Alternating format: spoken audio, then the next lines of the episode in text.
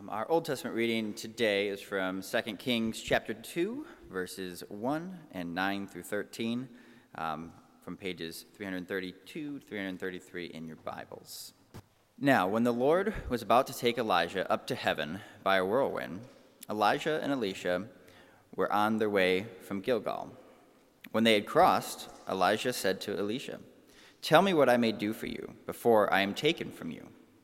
Elisha said, Please let me inherit a double share of your spirit. He responded, You have asked a hard thing. Yet if you see me as I am being taken from you, it will be granted to you. If not, it will not. As they continued walking and talking, a chariot of fire and horses of fire separated the two of them, and Elijah ascended in a whirlwind into heaven. Elisha kept watching and crying out, Father, Father, the chariots of Israel and its horsemen. But when he could no longer see him, he grasped his own clothes and tore them in two pieces. He picked up the mantle of Elijah that had fallen from him and went back and stood on the bank of the Jordan. And our New Testament reading is from Acts chapter 2, verses 1 through 4, from page 119. When the day of Pentecost has come, they were all together in one place, and suddenly from heaven there came a sound like a rush of a violent wind, and it filled the entire house where they were sitting. Divided tongues as of fire appeared among them, and a tongue rested on each of them. All of them were filled with the Holy Spirit and began to speak in other languages as the Spirit gave them ability. Transitions can be tough as we prep for a little newborn coming into our lives. My wife and I are, are thinking about what it is to prep for a new being who comes with their own sets of wishes and desires and changes a little bit of our dynamics in our household. Uh, and so we've been trying to think about how do we help prepare for that. And it also comes with a little bit of prep of, well, who knows at what point suddenly I'm going to have a, a week or two of a little bit of chaos at home and I want our church to be fine that I can not be here and things go on. Uh, and, and that's another thing that you're, that's on your mind anytime that you work is okay, well, what happens when I'm not here? And I just want to celebrate that um, after having our Tigers game trip yesterday, I, I appreciate every time in which we have um, something meaningful and important that's at work in which I didn't have to be involved in the details at all. Uh, and I actually really appreciate that because I think that part of what the pastor's role is to do is to help um, both in equipping people and releasing people and giving people the ability to go and run and lead into ministry life. Um, because we are so much better when we all lead versus if we, we ask one person to do everything. And so uh, I, I was thinking about transitions as we wait for the new child to arrive. And I was thinking about how we often don't hand off things as well as we'd like to. And maybe you've heard someone say things like, Well, I've been doing this for a while and I tried to give it away to somebody and it didn't take. Like, oh, I'd love to give this away. You know, I had someone who said they'd help me and then, you know, next thing I know, they disappeared. And some of that is the question of did we actually let them actually take that thing? Or was I trying to get them to do it the exact way that I've always done it? And they realized, you know, this isn't as fun or exciting as I wanted it to be. And they slowly disappeared out the door. And next thing you know, you're there by yourself again saying, I got to have somebody to help me. Where is everybody? And I can't help but think of the metaphor of passing the torch. You know, someone's looking for a torch to pass off. Somebody take this from me. I'd, I want to give this away. And every time when the Olympics happen, we get this imagery of people running through that country with a torch to come take it to the Olympic flame, kind of in the middle of a stadium. And the thing that should probably most seem like that moment is the relay events. Because it's not just about one individual person and their own success, but how to be a team, how to work together, how to learn how to hand off to things. And if there's a sport that you'd think that the U.S. should be really good at, it'd be men's relays and track and field. Of, okay, maybe we don't have the very fastest one person, But we've got so many talented people that you get four people on a team, we're going to make up some ground and we're going to do well. And yet, the last three Olympics, our men's track and field 4x100 team has not medaled for a few reasons. One time they dropped the baton, the other time they passed the baton off too early and it wasn't in the right zone. Another time they won, then it turned out they cheated to win.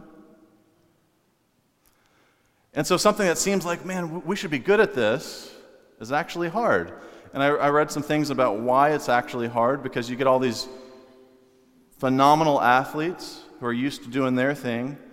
They show up next to another phenomenal athlete and they have to work together and they haven't worked together. And suddenly, just passing a baton off is actually really difficult.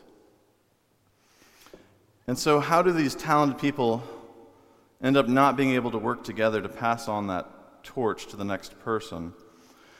I, I often find that there's something interesting that happens with Scripture when we read it next to another text. You know, you, you've been reading this one text forever, and you read it adjacent to another text, and you see new things. And so today we read the typical Pentecost reading from Acts, and we read that alongside another story with fire, the transition from Elijah to Elisha. And I want to explore what that looks like. You know, we often forget that the Pentecost scene, when the early church is there, what kind of emotional state that would be. The leader that you've loved, that you've followed, is no longer physically present with you. And you've been tasked with go witness to the world. And if you're a Galilean fisherman, that seems like a hard task. How on earth am I going to make the kind of kingdom impact on the whole world that I'm called to? Go witness to the world, but, but how? And they're waiting around for an empowering spirit to help them complete this monumental task. And so when we enter into 2 Kings, we enter into a, a situation where we've got two prophets Elijah, who has had a long ministry and Elisha, who is just starting out.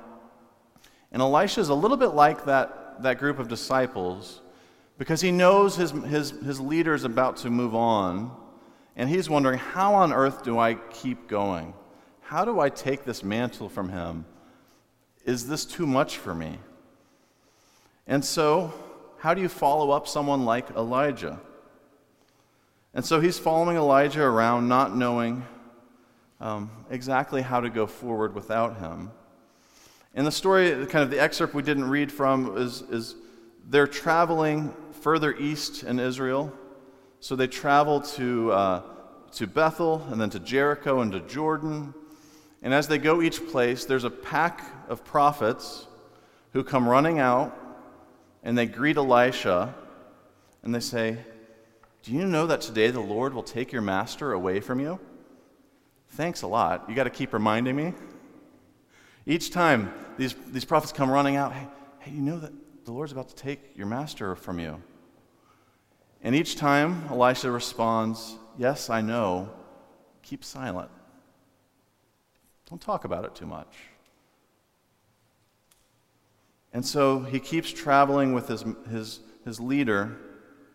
And I think about what a great testimony to Elijah it is that everywhere they go, there's this massive group of people coming out who revere him, who celebrate his ministry and celebrate what he's done, and who know what a challenging task is ahead for Elisha.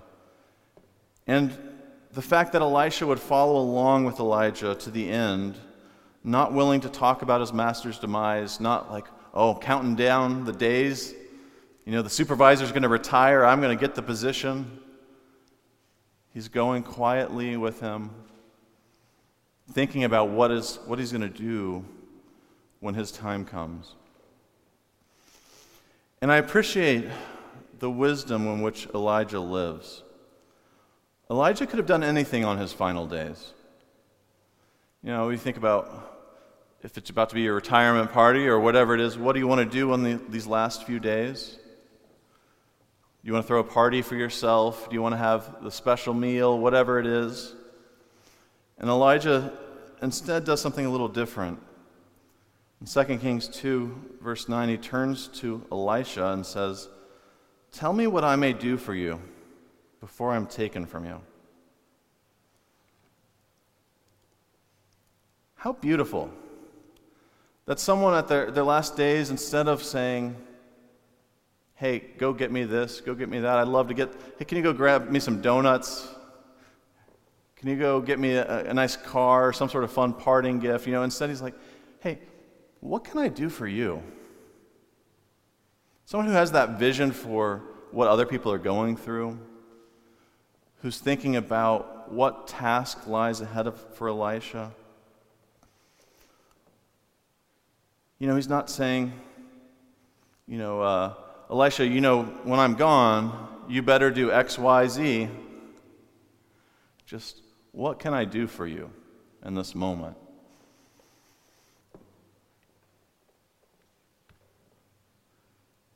Elisha says, Please let me inherit a double share of your spirit. Now, there's a little bit of this question let me inherit a double share. That's, that seems like it's inheritance rights, that the oldest son would always get a double inheritance compared to the others. So he said, Hey, treat me like the special uh, firstborn. But there's also that, that vein of, Hey, I can't do this I need a double portion of your spirit to be able to go ahead. Like, how on earth am I going to live up to your ministry? Can you pass along a double spirit of yourself to me? And the amount of humility in that, of asking for someone, of saying, hey, I can't do this, I need help, support me, encourage me, I need, I need a little something to get going, was wonderful humility from Elisha's standpoint. But he asks let me inherit your spirit. And that's also a beautiful thing because sometimes people don't finish the race well. We don't necessarily want to inherit their spirit. And here's Elisha saying, I want a double dose of your spirit. Can I just have that? And I know that you, you know those people who life circumstances are hard and challenging, everything keeps getting thrown at them, and yet they just exude joy and hope and peace in the midst of that. And you're like, I don't know how you do that, but I just want a dose of that. And Elisha realizes he needs a lot of it. I need a double dose of it. When we finish our race, can someone turn and actually want to have a spirit like ours?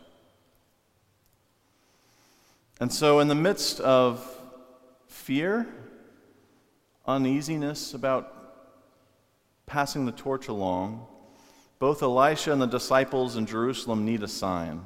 They need something to encourage them, something to give them hope in the midst of the stress. And in both stories, we get fiery images. In 2 Kings, it says, As they continued walking and talking, a chariot of fire and horses of fire separated the two of them. And Elijah ascended into a whirlwind into heaven. Elisha kept watching and crying out, Father, Father, the chariots of Israel and its horsemen. But when he could no longer see him, he grasped his own clothes and tore them in two pieces. And I think the fiery chariot imagery is meant to show God's presence, God's power when we feel weak. I don't think God needs a literal army because God is all powerful. But in an ancient eyes, you need to see God's power. Here's the kind of image you need to see you need to see chariots. And that fiery chariot of God's presence emboldens and strengthens, but it doesn't mean there's not pain in transition and in losing your loved leader. And so Elijah still tears his cloak, still tears into two, showing he grieves for the loss of someone who meant something to him. And I, f- I hope that in our own desperate times, Sometimes when we're desperate, we are moved even more into prayer than we normally are. And then I hope that you see some sign from God, something that gives you hope and courage in the midst of trials. And in the midst of this, it says that Elijah, that Elisha picks up the mantle of Elijah that had fallen from him. And he went back and stood on the bank of the Jordan, and he took the mantle of Elijah that had fallen from him, and he struck the water, saying, Where is the Lord, the God of Elijah? And when he struck the water, the water was parted one side from the other, and Elisha went over. We didn't talk about this movement in the text, going from Bethel to Jericho to the Jordan River, that Elijah is taking Elisha with him out of the promised land, leaves the land, and Elisha then sees this image, takes up the mantle of Elijah, and then reenacts the Hebrew people's entrance into the promised land, going over through the water on dry land into Israel. Because it's a new promised land for Elisha that he returns to, one that he's afraid about how on earth can I live into this? How on earth can I minister into this new moment? But he does so carrying the mantle of that of the one who went before him. And in the tradition of the Hebrew people who had gone before them, most importantly, with the power of God and God's Spirit going with them and the fiery chariots. And so when we see our disciples in Jerusalem waiting on Pentecost, tasked with an unimaginably challenging task, how on earth do I preach to the whole world and be witnesses to all? When God gives a sign to them too. And I think we forget that God is entrusting to these nobodies like the disciples and to nobodies like me and us God's kingdom's work on this world. And that instead of just saying, I'll do it myself and I don't need any other people, that we are all called into this beautiful kingdom partnership and that God would even trust us with his work. And so it says that when the day of Pentecost had come, they were all together in one place, and suddenly from heaven, there came a sound like the rush of a violent wind, and it filled the entire house where they were sitting. And divided tongues as of fire appeared among them, and a tongue rested on each of them. And all of them were filled with the Holy Spirit and began to speak in other languages as the Spirit gave them ability. And suddenly, a bunch of uneducated workers are speaking good news to strangers from around the world. And Acts gives us some nation names Logan, I'm, I, I took those out for you. I, I thought you might appreciate that. But the kinds of people who suddenly are transformed and are affected by these nobodies that God says, I will even pass my fire and my spirit to you. The Parthians, the Medes, the Elamites, the residents from Mesopotamia, Judea, Cappadocia, Pontus, Asia, Phrygia, Pamphylia, Egypt, parts of Libya and Cyrene, and visitors from Rome, both Jews and proselytes, Cretans and Arabs. Do we dare think that God might actually move in us to affect the world around us, to affect the whole world? And it's hard to pass that torch to the next person and trust that maybe God might use them too. I started by talking about that Olympic race and how the men have just completely been fumbling that, that race for the U.S. Maybe you heard the story from the 2016 Summer Olympics about the women's 4x100. Um, they, they started off really rocky. Uh, the qualifying race, they dropped the baton. It's not great. Uh, one of the teammates told the other runner, though, pick the baton up and finish the race. Because we might be able to appeal this. There might be a, a violation, there might be something that we can actually move on but to move on, you have to finish the race. You can't just quit. So they picked up the baton and they finished the race, and it turned out that one of the runners in the lane over them did kind of make contact with them. So they got to go through it again, and they qualified. And they get to the, to the finals, going for gold. And for this poor woman, um, English Gardner, she opens up her bag. It's 10 minutes before the race. She's got one shoe. one shoe for the biggest race of your life. And one of her teammates, the one that had encouraged them to go pick up the baton and run, says, Hey, I've got extras. She brings her an extra pair of shoes. You know, they're just a little bit too big, they're not her size. Sometimes we're worried about if we can fill those other people's shoes. Puts on a couple extra pairs of socks. And they run to the second fastest time of all time and gold medal. Through teamwork, through people picking each other up, through not caring about whether the shoes fit, but just running the race, just finishing it, being able to be a good team and handing off that baton. And they did something that so many others want to do and struggle to do. And I think about what, would it, what does it look like for us to healthily pass that baton, pass that torch on? You know, it doesn't matter if you're young or old, you might be doing something in ministry and you're like, you know what? I think God's calling me on to this other thing. And I got to look for who's next. And I got to look for who, who God might be calling into this position. And I love Peter's speech on Pentecost Sunday. In the last days it will be, God declares, that I will pour out my spirit upon all flesh. And your sons and your daughters shall prophesy, and your young men shall see visions, and your old men shall dream dreams. Even on my slaves, both men and women, in those days I will pour out my spirit, and they shall prophesy. And the beauty of the Christian vision that all people are equally able to be used by God that God's Spirit can go on all, that I don't have to hold tightly to my ministry, but that, that I, I look for who I can offer up the opportunities for God to use in new ways. In that image, when you get the torch, all the fire in both of these stories, if you can imagine that Olympic runner running around with the torch, you can do a few things with the torch. You can drop it like that baton and not pick it up, let it go out, let the fire be quenched. You can run like a mad person, swinging fire everywhere.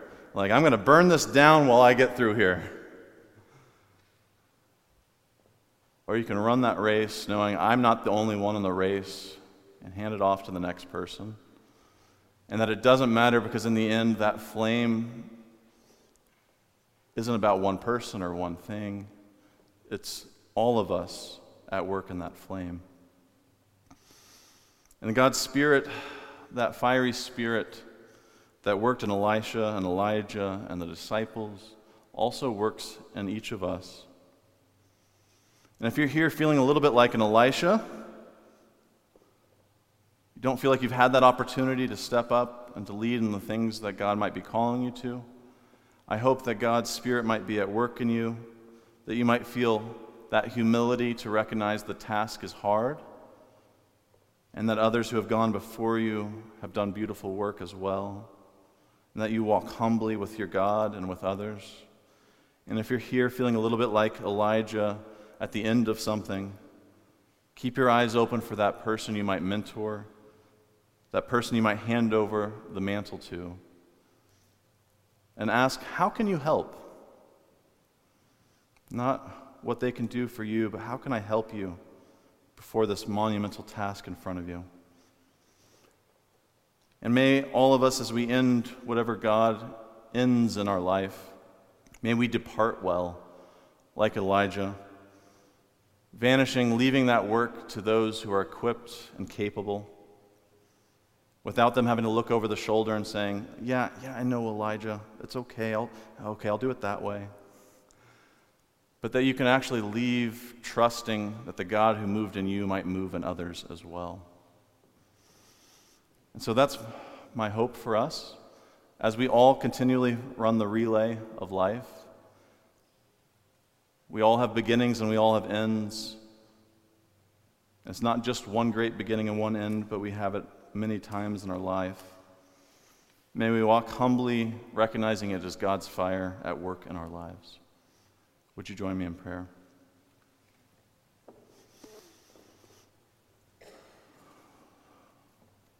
Lord,